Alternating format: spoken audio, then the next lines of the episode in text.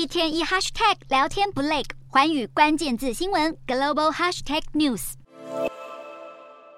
深陷诉讼风波的美国前总统川普，在封口费案的初次审判结束后，首次公开接受电视专访。除了大谈出庭的过程，还有二零二四总统大选的布局，他也大力赞扬中国国家主席习近平头脑很好，连外貌也很出色。相较于跟习近平套交情，外界最关心的还是关于川普对二零二四总统大选的计划。尽管现在面临刑事诉讼案，但他强调自己绝对不会因此退选，更不忘抨击美国总统拜登年事已高，健康可能已经亮红灯，更直言拜登应该没有办法完成这个任期。不断开轰拜登的川普自己也陷入诉讼风暴。原因是他被指控在二零一六年美国总统大选前，透过律师支付封口费给成人片女星暴风女丹尼尔斯，试图掩盖他们的婚外情。而川普始终坚称自己的清白，甚至滔滔不绝形容，在第一次法院开庭的现场，竟然有工作人员为他落泪。川普表示，近期他的民调激升，代表大家都清楚明白，这个诉讼案根本是一场骗局，更抨击竞争对手试图将美国司法系统武器化。不过他强调自己不会轻易退让。